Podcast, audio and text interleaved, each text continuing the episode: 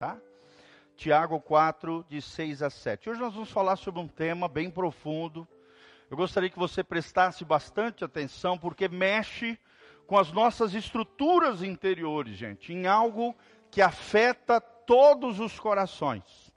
O nosso tema de hoje é confrontando as estruturas de orgulho. Fala comigo, confrontando as estruturas de orgulho.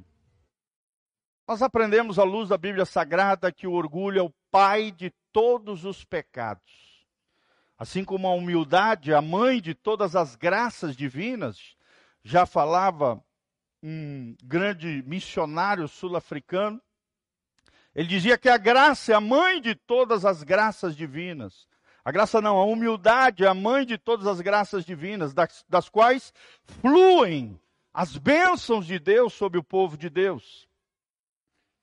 Mas também nós sabemos à luz da palavra que o orgulho é o pai de todos os pecados. Fala comigo, está amarrado em nome de Jesus.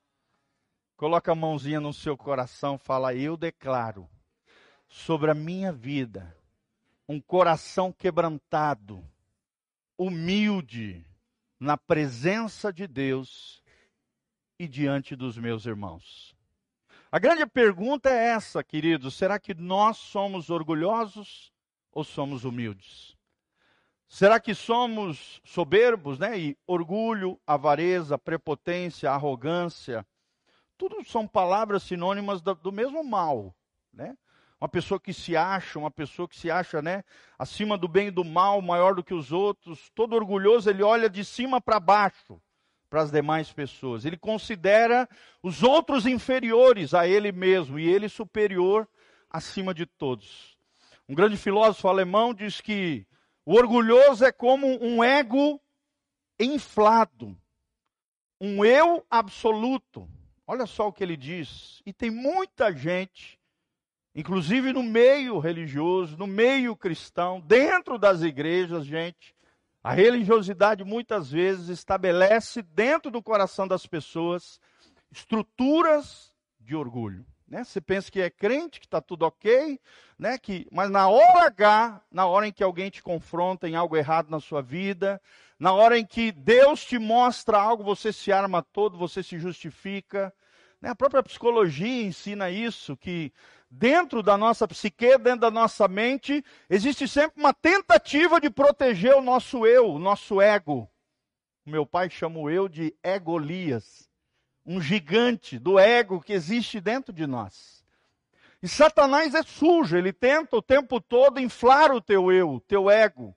São termos também semelhantes, eu ou ego, ou, né, soberba, é isso, é um eu ou um ego inflado. Mas olha só o que a Bíblia diz em Tiago quatro, seis e sete, e tem tudo a ver esse texto com aquilo que nós vamos falar hoje, confrontando as estruturas de orgulho. Será que somos orgulhosos ou somos humildes? Será que somos quebrantados aos pés da cruz? Ou olhamos as pessoas de cima para baixo e temos dificuldade de lidar com uma repreensão, com uma admoestação, com uma correção? Sabia, querido, que o orgulho ele se revela no, na hora em que você é chamado a atenção. Na hora que alguém fala algo de você, que você precisa mudar, o seu orgulho é revelado se essas estruturas estão dentro de você ou não. Então nós vamos tratar desse assunto que é extremamente profundo, extremamente prático, porque o tempo todo nós estamos nessa luta entre humildade e orgulho, entre quebrantamento e exaltação, autopromoção. E é sobre isso que nós vamos falar juntos, baseados em Tiago quatro, de seis a sete. Que Deus traga quebrantamento, humildade nos nossos corações nessa noite. Amém? É o que eu desejo para a minha vida e é o que eu desejo para a vida de vocês também. Em nome de Jesus. Eu fico imaginando quantos casamentos acabaram por causa de orgulho. Quantas guerras começaram por causa de soberba dos reis ou dos generais. Quantos, quantas mazelas humanas poderiam ser evitadas se houvesse humildade e quebrantamento nos corações humanos. Então nós estamos falando de algo muito sério, algo capaz de matar relações, matar famílias, destruir países, promover guerras e promover mazelas terríveis no coração humano. Então preste muita atenção, com muito carinho, abra o seu coração para aquilo que Deus quer falar conosco através da sua palavra. Amém? O texto sagrado diz, Tiago, cheio do Espírito Santo, no capítulo quatro, de seis a sete, a Bíblia diz, Deus resiste aos soberbos. Soberbo é orgulhoso, altivo, soberbo, é isso que nós estamos falando. Mas na continuação ele diz, mas dá graça aos humildes. Quem quer a graça de Deus sobre a sua vida? Fala assim, Senhor, eu preciso da tua graça sobre a minha vida. Então olha só, só tem graça quem é humilde. Igual Jesus falou em Mateus cinco, no início ali do Sermão do Monte, bem-aventurado os pobres de espírito, porque estes herdarão o reino dos céus. Só vai para o céu, irmão, quem é humilde, só reconhece a necessidade da graça de Deus, quem reconhece que é pobre de espírito. E aqui pobreza de espírito não está falando de pobreza material, não é uma apologia à miséria, à pobreza, à bancarrota, à desgraça financeira, não. Aqui está falando de quebrantamento, humildade, reconhecimento que por nós não conseguimos atingir o nível de santidade, a salvação que Jesus oferece.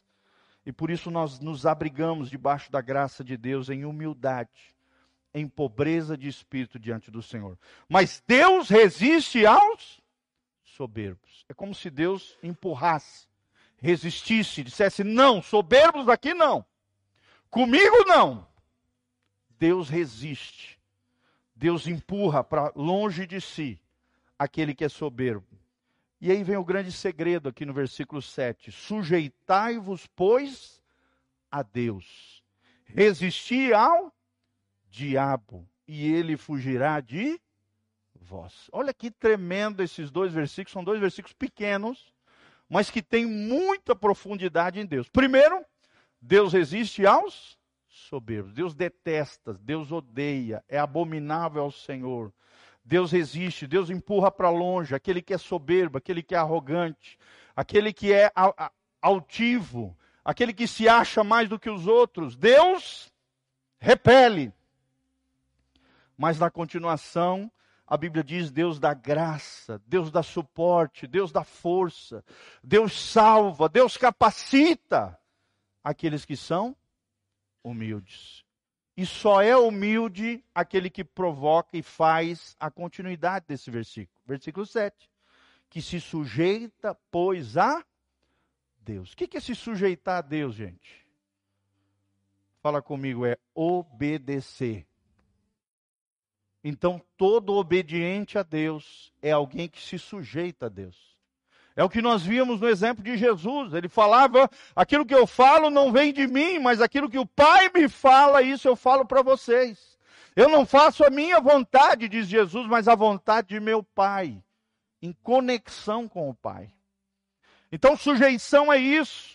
É ter um coração humilde, é ter um coração quebrantado, é dizer sim para Deus e não para o meu eu. O que, que Jesus disse? Aquele que quer ser meu discípulo, negue-se a si mesmo. Olha a morte do eu, olha a negação do eu, olha o eu indo para a cruz. Tome a sua cruz e siga-me. Seguir os passos de Jesus, obedecer os princípios e valores da palavra de Deus. Será que você é uma pessoa sujeita a Deus, gente? Será que você tem obedecido aquilo que Deus ensina na sua palavra? Será que você tem procurado aquilo que agrada a Deus, ou tem feito aquilo que agrada a você mesmo? Como é que você tem vivido, gente? Como é que você tem vivido diante do Senhor? E a Bíblia diz na continuação desse versículo, resisti ao diabo e ele fugirá de vós. O contrário disso também é verdadeiro. Se você resistir a Deus, automaticamente você se sujeita a quem? Ao diabo. E em vez dele fugir de você, o que, que ele vai fazer? Ele vai se apegar a você. Ele vai agarrar você. Ele vai de alguma maneira afetar você, derrubar você, destruir você. Porque a Bíblia diz que o diabo veio para roubar, matar e destruir. A grande pergunta é essa, irmãos. Será que nós somos humildes ou somos soberbos?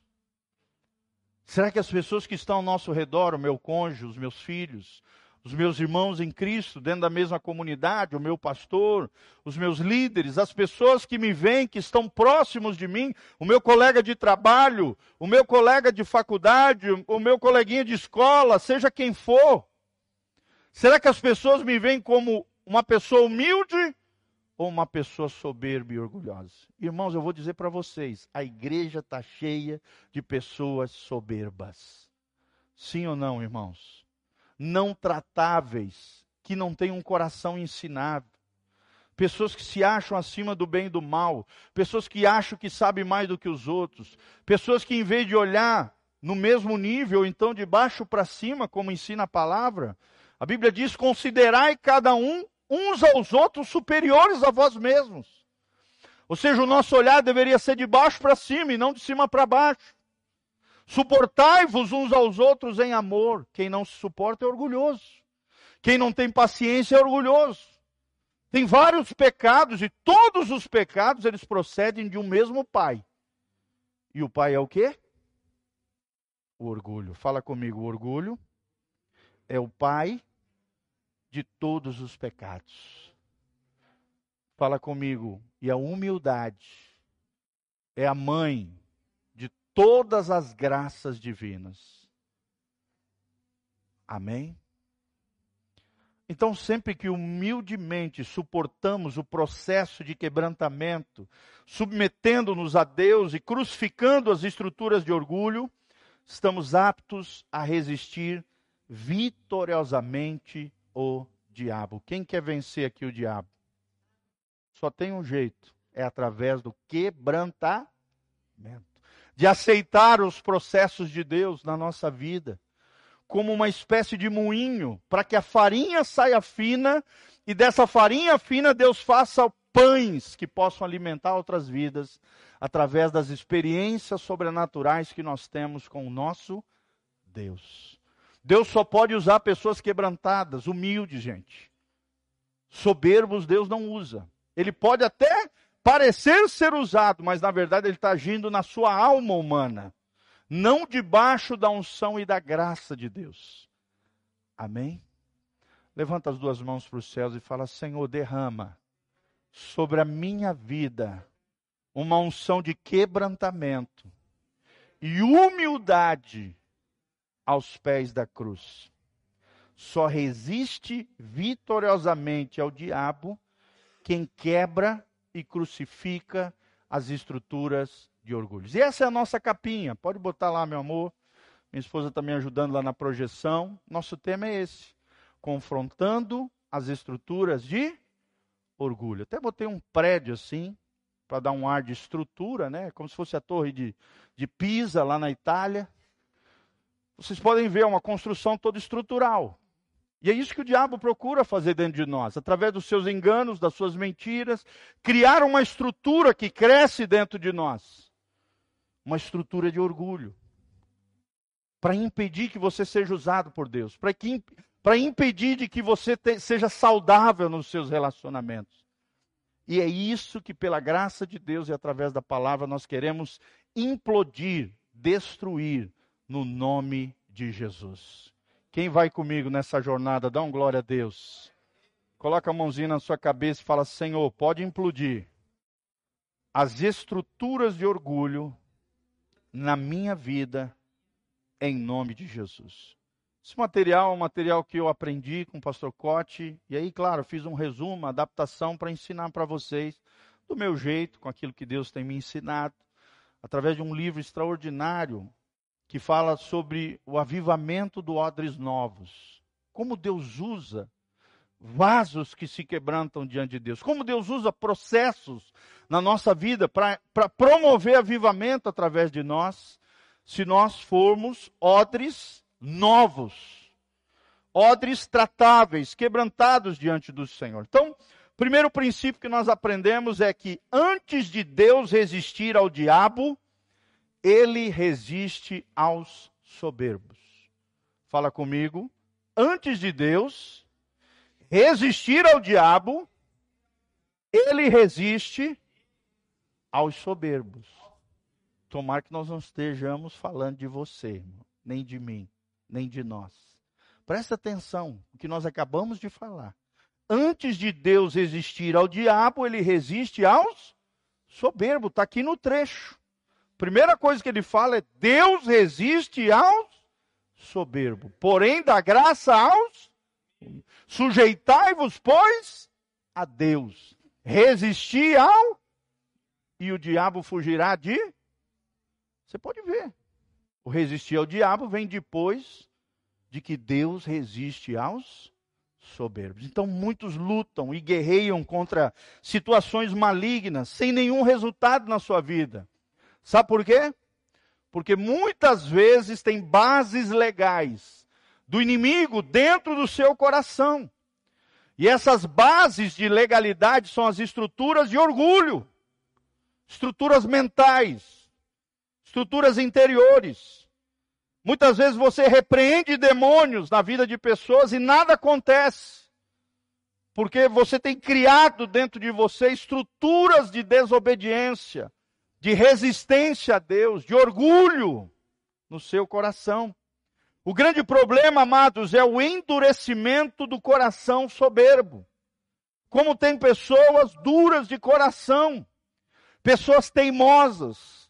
Pessoa teimosa nada mais é do que uma pessoa dura de coração. Você vê principalmente ali no Êxodo, né, no, no, nos Números, Deuteronômio, os primeiros livros ali da Bíblia, quando Deus está tratando com Israel, a dureza de coração de Israel. Vocês sabiam que da saída do Egito para entrar na terra de Canaã, Israel poderia ter feito em duas semanas esse trajeto. Mas eles passaram quarenta anos do deserto por causa da dureza do seu coração. Será que nós não temos endurecido o nosso coração diante de Deus? Será que o inimigo não tem criado estruturas de orgulho no nosso coração, que tem impedido com que Deus faça aquilo que Ele quer fazer na nossa vida? Deus quer confrontar a nossa soberba, a nossa independência, a nossa justiça própria e todo julgamento equivocado que vem do orgulho ferido.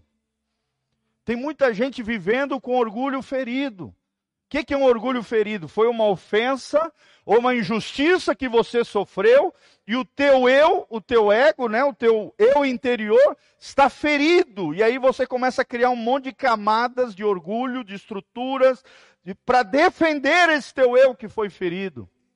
Olha só o que ele menciona aqui: soberba, que é o que nós estamos falando, vida independente, eu não preciso de ninguém. Eu não preciso de igreja, eu não preciso de irmãos, eu não preciso do meu cônjuge, eu não preciso dos meus filhos, eu não preciso dos meus pais. Vida independente é morte, gente. Fala comigo, independência é morte.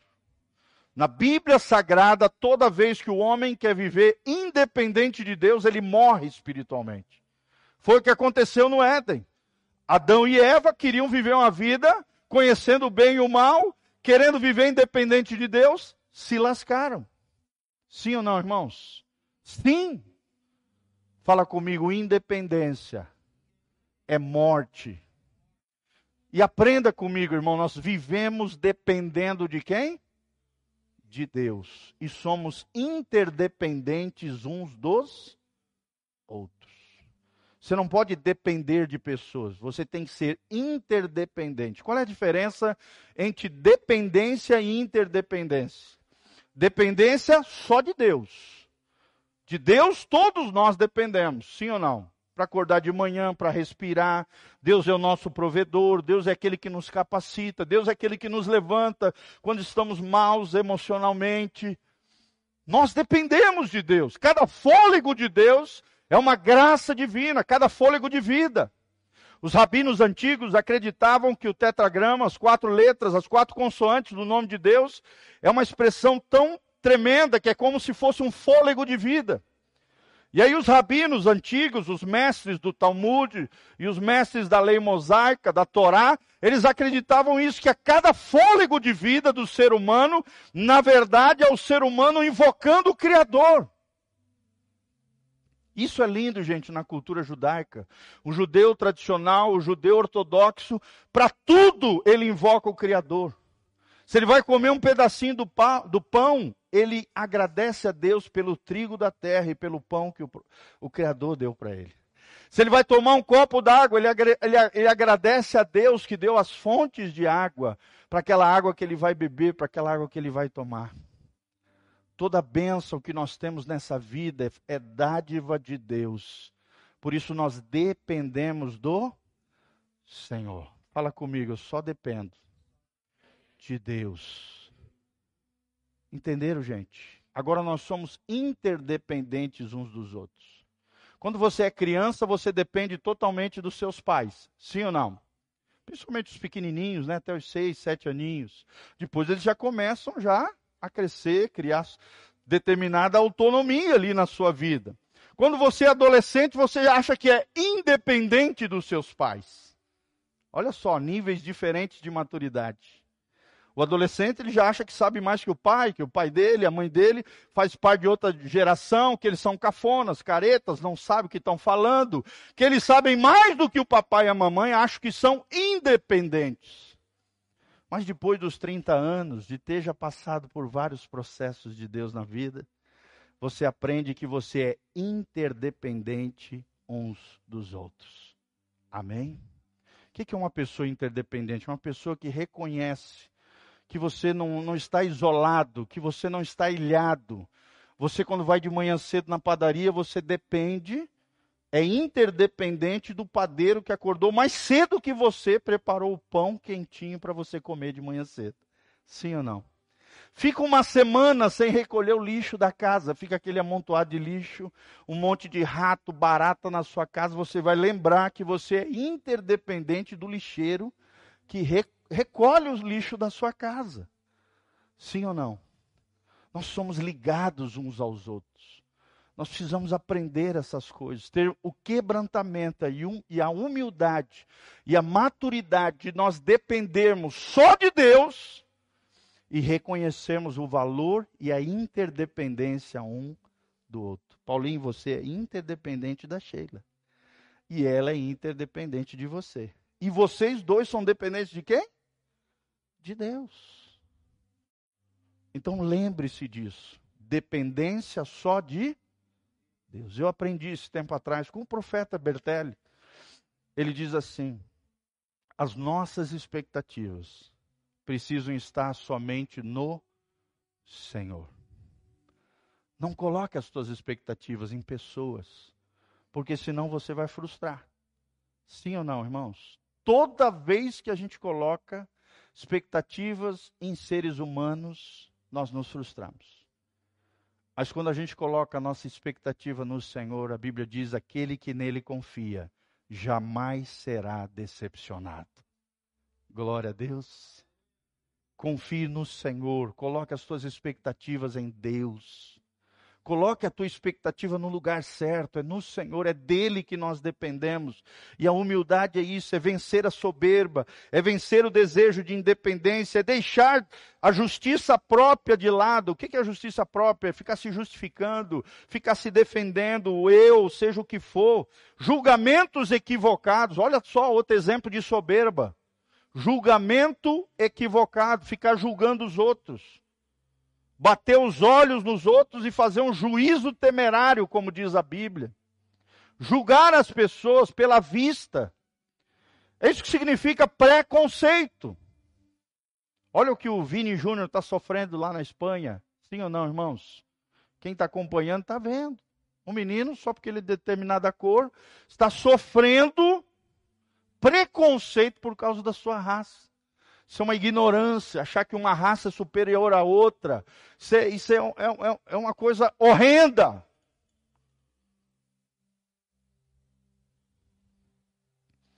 E é claro que falta a maturidade dele em alguns aspectos, né? Os, próximos, os jogos que ele está jogando, está perdendo a cabeça, sai agredindo todo mundo com aquela situação toda. Mas, irmãos, aprenda. Pare de ficar julgando as pessoas.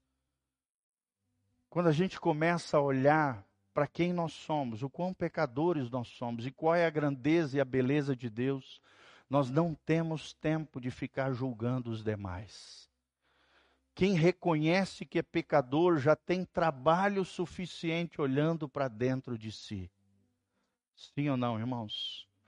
Olha o que a Bíblia ensina quando você vai participar da Santa Ceia. Examine-se o homem a si mesmo, e então coma do pão e beba do cálice. A Bíblia não está dizendo examine o teu irmão. Fica de olho de quem vai tomar a ceia e quem não vai. Talvez esteja em pecado. Não. Examine-se o homem a si mesmo. Olhe para dentro de você, para o teu coração. Como é que está a tua vida diante de Deus? O que, que eu preciso consertar? Que tipo de quebrantamento eu preciso ter diante do Senhor? E parar de julgar as pessoas que estão ao nosso redor. Pelo contrário, o nosso olhar tem que ser um olhar de compaixão, de graça, de misericórdia. Porque com a mesma vara que nós medirmos as pessoas, nós seremos medidos por Deus. Se você exercer uma vara de graça, de misericórdia, de compaixão com as pessoas, Deus vai ter graça, misericórdia e compaixão com você. Mas se você for ferro e fogo, justiça para eles e perdão para mim, Deus vai vir com justiça e punição ferrenha sobre você. O julgamento temerário é outro exemplo de soberba. Muitas vezes, julgamento equivocado que vem do orgulho ferido. Segundo princípio que nós aprendemos aqui através da palavra de Deus. Quem está aprendendo, dá um glória a Deus. Coloca a mão no seu coração e fala, Senhor, eu quero ser humilde diante do Senhor. E diante das pessoas. Tem muita gente que pensa que é humilde diante de Deus. Mas diante das pessoas é um soberbo de carteirinha. Sim ou não, irmãos? E o ambiente religioso está cheio deles. Pastores soberbos, líderes soberbos, pessoas nas diferentes cargos e funções da igreja soberbos, membros da igreja soberbos, irmãozinhos que não se suportam. Segundo princípio, nós vamos aprender, Deus dá graça aos humildes. Fala comigo, Deus dá graça aos humildes. Não sei vocês, irmãos, mas eu preciso da graça de Deus. Quem precisa da graça de Deus?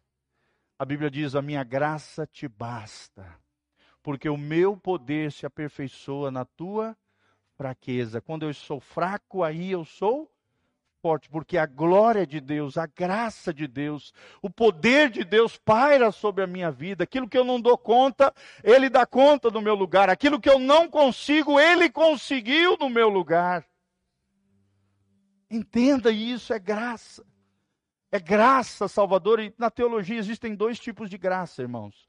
Existe a graça comum, fala comigo, a graça comum, que é uma capacitação, uma bênção que Deus dá a todos os homens, a todos os seres vivos, a toda, toda a sua criação. Um exemplo é a música clássica. Que música linda! Não é uma música... A maioria das músicas clássicas são músicas seculares, instrumentais. Sim ou não? A gente não considera muitas delas sacras, santa, da igreja. Claro que algumas delas, como por exemplo Sebastian Bach, um dos grandes compositores alemães, ele, ele compunha suas músicas, que se tornaram depois músicas é, eruditas, né, músicas lindas, dentro das igrejas, a partir das suas composições. Mas olha só que coisa linda, gente. Quando a gente escuta uma música clássica, você vê todos aqueles detalhes, todos aqueles instrumentos em sinfonia, em harmonia, aquela beleza toda. Muitas delas, como por exemplo as quatro estações de Vivaldi, revelando o inverno, o outono, o verão, a primavera, com diferentes ritmos, diferentes melodias, revelando a beleza da natureza através das tonalidades, das melodias, da harmonia. Que coisa linda! É um exemplo da graça comum. Muitos autores da música é, erudita, né, a música clássica, não eram cristãos, mas eram homens que receberam habilidades, receberam dons, receberam talentos, e Deus derrama graça, bênção, talentos. A chuva que cai sobre os ímpios também cai sobre os, os, os santos, sim ou não? O sol que brilha sobre os ímpios também brilha sobre nós. A erva do campo que dá o alimento, dá alimento para quem é de Deus e quem não é de Deus. Isso é um exemplo da graça comum, da graça derramada sobre todos os homens. Fala comigo, graça comum. Quem quer a graça comum sobre a tua vida? Você já tem essa graça. Amém? Mas a teologia fala de uma segunda graça, que é chamada de graça salvadora. Fala comigo, graça salvadora. Que é a graça que geralmente a Bíblia utiliza aqui, quando fala de salvação, de vida eterna. É a graça que não é todos que têm, infelizmente. Deus desejaria que todos tivessem. Mas, infelizmente, nem todos res- respondem ao chamado da salvação. Nem todos têm a humildade de reconhecer a obra da cruz, a obra de Jesus, o amor de Deus revelado na palavra e no Evangelho. Essa graça salvadora é fruto da ação do Espírito Santo no coração do homem. Amém? Que é capaz de penetrar nas mais profundas recâmaras da nossa alma, do nosso coração, e nos faz responder ao chamado de salvação, e por isso nós somos salvos pela graça de Deus, não vem pelas obras, mas pela graça de Deus conosco. Só quem é humilde consegue receber de Deus a graça salvadora. Amém? A graça comum vem a todos os homens, bons e maus, orgulhosos e humildes. Mas a graça salvadora só vem para quem é quebrantado de coração. Olha a importância do quebrantamento, olha a importância da humildade, olha a importância de você reconhecer que você é pecador, que você é falho, que se não fosse Jesus nós estaríamos perdidos, se não fosse a graça de Deus nos alcançando, nós estaríamos lascados. Perdidos por toda a eternidade. Quem quer usufruir da graça salvadora de Deus, dá um glória a Deus. A Bíblia nos ensina que Deus honra os humildes. Graça e orgulho não se misturam, gente. Graça está de um lado, orgulho de outro. É igual o óleo e a água, não se misturam. A graça e o orgulho não se misturam, mas Deus honra os humildes. O favor de Deus e a abundância do seu reino estão ligados com um coração purificado da arrogância e do orgulho. Amém? Que Deus purifique os nossos corações da arrogância e do orgulho. Quem quer essa purificação sobre a sua vida? Tenha coragem de perguntar para as pessoas que estão do seu lado se você é orgulhoso ou não. Pergunte. Pergunte para o profeta, para o profeta que mora com você, se ele te considera uma pessoa orgulhosa ou não. E se ele falar que sim, se quebrante, peça perdão, corrija atitudes, comportamentos, posturas, para que você alcance um coração maleável, ensinável, quebrantado diante de Deus, gente. Isso é reconhecimento, é vigilância, orgulho precisa ser vigiado diariamente. É você parar de vigiar, bombear o orgulho, pf, brota no seu coração. Estados crônicos de desgraça pessoal e familiar são respaldados por esquemas de orgulho, fortalezas de orgulho no nosso interior.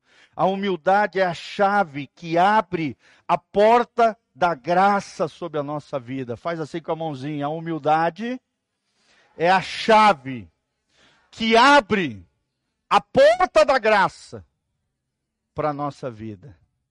Quem precisa da graça de Deus? Quem quer abrir a porta da graça de Deus sobre a sua vida, gente? Isso só é possível através da humildade, do quebrantamento diante do Senhor. Só entra no reino de Deus quem se ajoelha aos pés da cruz, quem passa de joelhos dobrados à sombra da cruz. Os soberbos, os arrogantes, não entrarão no reino dos céus. Mas os que dobram os seus joelhos na terra, que reconhecem a obra vicária, substitutiva, maravilhosa, gloriosa, de Jesus de Nazaré, de joelhos dobrados, nós estaremos adentrando nos céus, não por nós, mas pelos méritos dele e pela obra do Espírito Santo no nosso coração. Amém? Tudo que peca contra a humildade nos conduz a uma vida estéril e desfavorável. Olha só, tudo que peca contra a humildade, tudo aquilo que vai contra a humildade, nos conduz a uma vida de esterilidade, uma vida infrutífera, uma vida que, de miséria, de desgraça, de desfavor, em vez de favor de Deus, desfavor. O poder do pecado se aloja no orgulho ferido. Fala comigo, o poder do pecado se aloja no orgulho ferido. Preste atenção nessa frase. Quando nos humilhamos, a graça de Deus jorra e inunda a nossa vida, gente. Olha que coisa linda essa frase. Quando nós nos humilhamos, o que que acontece? A graça de Deus jorra e inunda a nossa vida. Andrew Murray, esse autor que escreveu uma obra lindíssima, um clássico da, da, da, do cristianismo, chamado Humildade, a Beleza da Santidade, ele diz que o Espírito Santo é como a água que desce pelos montes, pelos lugares altos. A água do Espírito Santo procura os lugares mais baixos, assim como a água procura os buracos e os lugares mais baixos da terra para se alojar naquele lugar e formar as poças, sim ou não, gente? A poça de água nada mais é do que o lugar mais baixo que a água encontrou, num determinada superfície ou determinado lugar. Pode observar, a água sempre está caindo para os lugares mais baixos. E aí ele diz assim, eu nunca mais esqueci dessa frase, ele diz assim, assim o poder e a glória de Deus, o Espírito Santo, está procurando os corações mais rasos, mais quebrantados, mais baixos, mais humildes, para que a glória e a graça de Deus repouse sobre nós. Amém? Quem quer descer para baixo aqui em nome de Jesus? Hoje nós estamos numa geração que só quer jogar as pessoas bombando para cima. Você pode, você consegue, você é o cara. Mas no reino de Deus é tudo o contrário. Aquele que quer ser meu discípulo, negue-se a si, tome a sua cruz e siga-me. Olha como é tudo o contrário. É claro que Deus quer nos dar, né, uma alma sadia, saudável, amor próprio, saudável, equilibrado. Mas tome cuidado, porque quem é especialista em inflar o ego, em inchar o teu eu, é o diabo. É o diabo. O diabo é o maior inflador de eu do universo. Tome cuidado, não caia nos tentáculos desse tipo de gente. Não caia nas amarras desse tipo de gente que adora inflar o seu ego. Isso vem direto do inferno, gente. O que Deus quer é quebrantar a glória de Deus, como a água está buscando os lugares mais baixos, mais humildes, mais baixos. Baixo, eu não estou falando de baixeza, de vileza, de vida ruim. Não, não é isso. É de condição de coração, quebrantado e humilde diante de Deus. A insuficiência da graça divina em relação às cadeias pecaminosas que não conseguimos vencer, muitas vezes é justificada pelo orgulho. Você fica se justificando, né? Porque está com o coração soberbo, arrogante. Quando o esquema de orgulho for reconhecido e renunciado, todo pecado poderá ser vencido. Olha que coisa linda. Quando estas estruturas de orgulho forem implodidas, detonadas, destruídas dentro de nós, o pecado vai ser vencido. Amém? O que segura, o que sustém a legalidade do inimigo em nós, das trevas em nós, são as estruturas de orgulho que existem dentro do nosso coração. O que te impede de fluir e crescer na graça de Deus, na glória de Deus, as manifestações do sobrenatural de Deus, são as estruturas de orgulhos que existem dentro do nosso coração. Olha a importância desse assunto. Amém, irmãos? E para terminar, sujeitai-vos, pois, a Deus. Terceiro princípio que nós aprendemos nesse trecho, sujeitai-vos a Deus. Ou seja, é necessário suportar as duras provas que visam desarticular esquemas malignos, estruturas de orgulho que vivem escondidas no nosso interior. Fala comigo, existem estruturas de orgulho que vivem no nosso interior. Por exemplo, vou te dar um exemplo. Um filho que foi muito massacrado emocionalmente pelos pais. O orgulho ferido. Sim ou não? É comum isso hoje, gente? Meu Deus! Pais que foram imprudentes, pais que né, agiram com violência, pais que massacraram, às vezes, os filhos emocionalmente. Ah, você não vai ser nada, você é um lixo, você nunca vai dar certo e tal, falando coisas terríveis para os filhos. Isso gerou o quê? Um orgulho ferido. E esse orgulho ferido gera estruturas de orgulho. O que, que acontece? Esse jovenzinho se transforma num adulto, e esse adulto, cheio de estrutura de orgulhos, quer se impor sobre os outros. Quer se afirmar o tempo todo sobre outras pessoas, massacrando outros emocionalmente. Geralmente as feridas que você não sara, que ficaram lá para trás, você repete os mesmos erros. Se você não é sarado no seu interior. E quem faz isso é Deus. Confrontando as nossas estruturas de orgulho. Quer dizer, aquele menino que foi massacrado na infância, ele cresce querendo mostrar que ele tem valor, que ele pode, que ele é bom, que ele consegue, para provar para o pai que o pai estava errado. E aí ele começa a ser um tirano, começa a subjugar outras pessoas, começa, né, soberbo, arrogante, vomitando em cima dos outros, maltratando os funcionários, assim vai. Porque ele quer alcançar o sucesso a qualquer custo, para provar para o pai dele que o pai dele estava errado. São estruturas de orgulho. É um orgulho ferido lá na infância, que precisa de cura e de restauração. Glória a Deus. É disso que nós estamos falando, gente. E Deus pode implodir essas estruturas de orgulho no nosso interior. O espírito de orgulho tem poder de invisibilidade e de auto-engano. A nossa sociedade, ela acha o orgulho lindo. Sim ou não? Olha as redes sociais para potencializar isso, gente. O orgulho, ele se torna invisível em muitos corações. E ele promove o que a Bíblia chama de auto-engano. Você está enganando a você mesmo. Precisamos aceitar o tratamento de Deus em nossas vidas, pois Ele tem um propósito e são chaves mestras que destrancam as cadeias demoníacas que às vezes agem no nosso interior. Amém?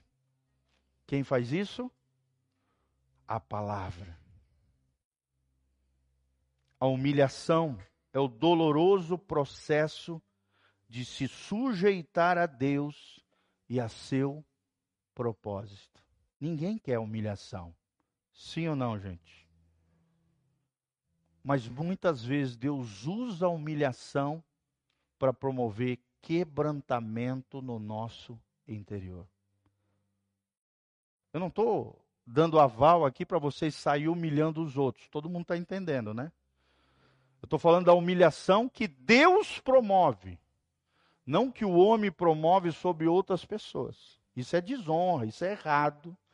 Não é assim que funciona. Mas Deus, às vezes, usa circunstâncias, doenças, usa, às vezes, até pessoas para promover humilhação, uma ação divina de humilhar, de quebrantar, de quebrar o vaso, a fim de que nós possamos nos sujeitar a Deus e ao seu propósito. Sim ou não, irmãos? Tem muita gente que só se rende a Deus quando fica doente. Tem muita gente que só entende os processos de Deus quando Deus coloca na moinha dele, no moinho dele, através das circunstâncias e das situações. Respeite os processos de Deus na sua vida. Quem vai respeitar os processos de Deus na sua vida, gente? Sim, Deus usa processos. Alguns processos são doloridos. Alguns processos, Deus promove até humilhação. a fim de gerar no seu e no meu coração um coração quebrantado e humilde para a glória de Deus. Eu perdi um ouvido, só tenho treze por cento do meu ouvido, porque Deus, e eu compreendi, perguntando para o Senhor, para o Espírito Santo, Senhor, por que que o Senhor permitiu? Eu preciso dos meus ouvidos, eu sou um conselheiro, eu sou um pastor, eu preciso, eu sou um músico, eu preciso do meu ouvido, Senhor. E o Espírito Santo falou no meu coração, eu ainda te deixei com o ouvido perfeito. Agradeça a mim por essa benevolência com você. Eu te tirei um ouvido porque eu queria que você aprendesse quebrantamentos na tua vida que você ainda não tinha. Identificação com aqueles que sofrem. Saber lidar com aquele que tem deficiência física. Hoje eu sou considerado pela sociedade um deficiente físico. E não me envergonho disso. Porque eu compreendi que é um processo de Deus na nossa vida. Amém? Para o vinho ficar bom, a uva precisa ser esmagada. Sem a uva ser esmagada, o vinho não é produzido. Quem quer ser um vinho abençoado aí para a glória de Deus? Mas para isso, muitas vezes, a uva precisa ser pisoteada, moída. O óleo de oliva é a mesma coisa. Quem gosta de óleo de oliva aí? Eu ganhei um óleo de oliva da minha mãe, assim, maravilhoso, chamado Basso, italiano. Melhor azeite de oliva que eu já experimentei na minha vida. Para o azeite de oliva sair, a oliva precisa passar pelo Getsemane. E Getsemane significa lugar de prensa. Jesus passou pelo lugar de prensa. E ele é o nosso modelo e a nossa referência. Não estou dizendo para você sair abrigando a dor e o sofrimento. Não. Deus não quer isso. Deus não é um sádico nem um masoquista. A dor e o sofrimento vai vir dentro da condição humana, sim ou não? Mas quando ela vier, pela graça de Deus, Deus vai nos dar força para compreendermos os processos da vida, para nos ensinar, amém? Que Deus resiste aos soberbos, porém dá graça aos humildes. Se eu me sujeitar a Deus, eu vou resistir ao diabo, e quem vai fugir de mim? O diabo fugirá de vós. Não é você que vai ter medo do diabo, é o diabo que vai ter medo de você. Sabia disso? Quanto maior a sua obediência a Deus, maior a sua plataforma de autoridade no mundo espiritual. Fala comigo para a gente encerrar, fala assim, quanto maior a minha obediência a Deus, maior o meu patamar e a minha plataforma de autoridade no mundo espiritual. Amém? Vamos respeitar os moinhos de Deus? Vamos compreender os processos de Deus na nossa vida? Vamos deixar, muitas vezes, Deus nos colocar no seu moinho, a fim de que Ele extraia o melhor de dentro de nós e não o pior?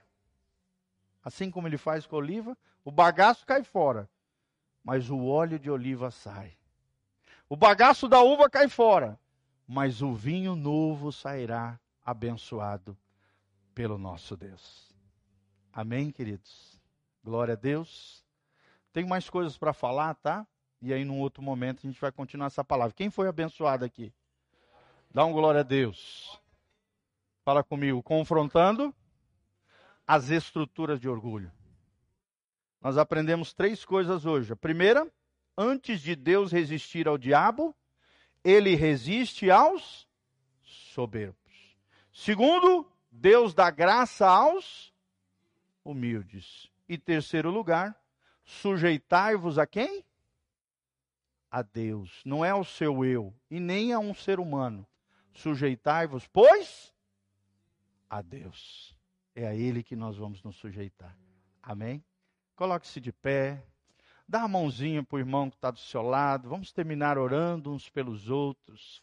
Num momento de quebrantamento, de humildade diante de Deus. Você que veio hoje nos visitando, seja muito bem-vindo, queridos. Voltem sempre. Que Deus abençoe vocês. Que vocês compreendam tudo isso, né? Qualquer dúvida, nós estamos à disposição. para estar servindo os irmãos, contem conosco, estamos aqui para atender os irmãos, tá? Feche os seus olhos, comece a orar pela pessoa linda e maravilhosa que está perto de você, começa a abençoar a vida dele, começa a falar com Deus, se quebrantar na presença do Senhor, fala com o Senhor, Senhor, eu quero, eu quero ser tratável, Senhor, quando eu for moído, que eu compreenda os processos de Deus na minha vida. Senhor, dá-me um coração humilde, dá-me um coração quebrantado na Tua presença, Senhor. Oh, Deus, que eu não impeça o fluir da Tua graça na minha vida, que eu destrave o fluir da Tua glória, do Teu poder sobre nós. Oh, Jesus, abençoa cada vida, cada coração. Nesta noite, ó Deus, vai implodindo as estruturas de orgulho, os achismos, as vãs filosofias, as mentiras, os altos enganos. A justiça própria, Deus, vai quebrando o desejo de independência, Pai. Oh, Deus, vai implodindo as estruturas de orgulho no nosso interior. Vai curando o nosso coração, vai tirando todo orgulho ferido, toda alma que foi massacrada lá para trás, seja sarada pelo poder de Deus, seja curada no nome de Jesus. Senhor, promove cura interior, só o Senhor pode passar o bálsamo de Gileade nesse lugar. O Deus que cura, o Deus que sara, o El-Rafá, o Rafael, o Deus que sara. Oh, Deus, venha sobre este lugar, o El Shaddai, o Todo-Poderoso, aquele que restaura o coração ferido, aquele que faz com que o órfão e a viúva sejam supridos, aquele, oh Deus, que faz com que o solitário habite em família. Oh, Deus, promove quebrantamento, humildade. Oh, Deus, derrama a Tua glória sobre nós nessa noite. Manifesta o teu, a Tua glória, Shekinah, a Tua unção sem limites, Pai.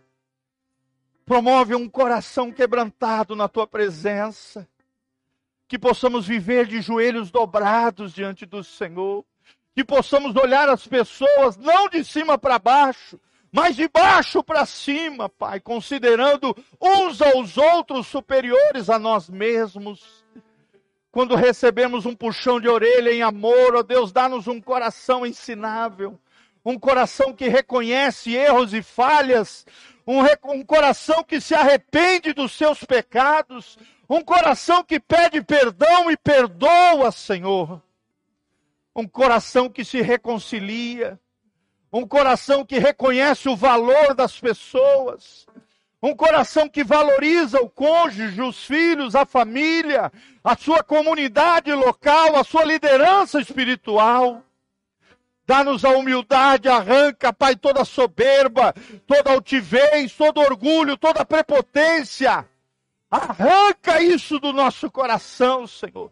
Todas as estruturas de orgulho sejam implodidas pelo poder de Deus e pela ação do Espírito Santo de Deus. Não importa a idade, não importa se temos noventa anos, vinte anos, quinze anos, não importa, Senhor, queremos continuar de joelhos dobrados, dependentes totalmente do Senhor, reconhecendo que se não é a Tua graça, estaríamos perdidos por esse mundo, perambulando como baratas tontas aí fora, Pai. Oh, Deus, abençoa aqueles que nos visitam, Pai, toca os seus corações, abençoa eles, que eles voltem, que eles se sintam amados, que se sintam acolhidos, se sintam tocados pelo Espírito Santo nesse lugar, se sintam em família, se sintam amados, ó Deus, em nome de Jesus. Nós abençoamos cada um dos nossos irmãos e declaramos toda sorte de bênção sobre eles, em nome de Jesus. Levante as mãos lá no alto comigo. Que o Senhor te abençoe desde Sião. Que o Senhor faça resplandecer o seu rosto sobre ti. E que o Senhor te encha com a sua bênção, com a sua paz e com a sua prosperidade. Que o Senhor te purifique de todo pecado, te lave, te fazendo mais alvo do que a neve. que o Senhor te santifique em tudo, o teu corpo, a tua alma e o teu espírito, até a volta de Jesus de Nazaré. Quem recebe, diga, eu recebo o meu milagre, a unção de quebrantamento e de humildade sobre a minha vida, sobre o meu coração. Obrigado pelas minhas bênçãos. Eu te agradeço, Jesus, e recebo com a minha fé, em nome de Jesus. Amém?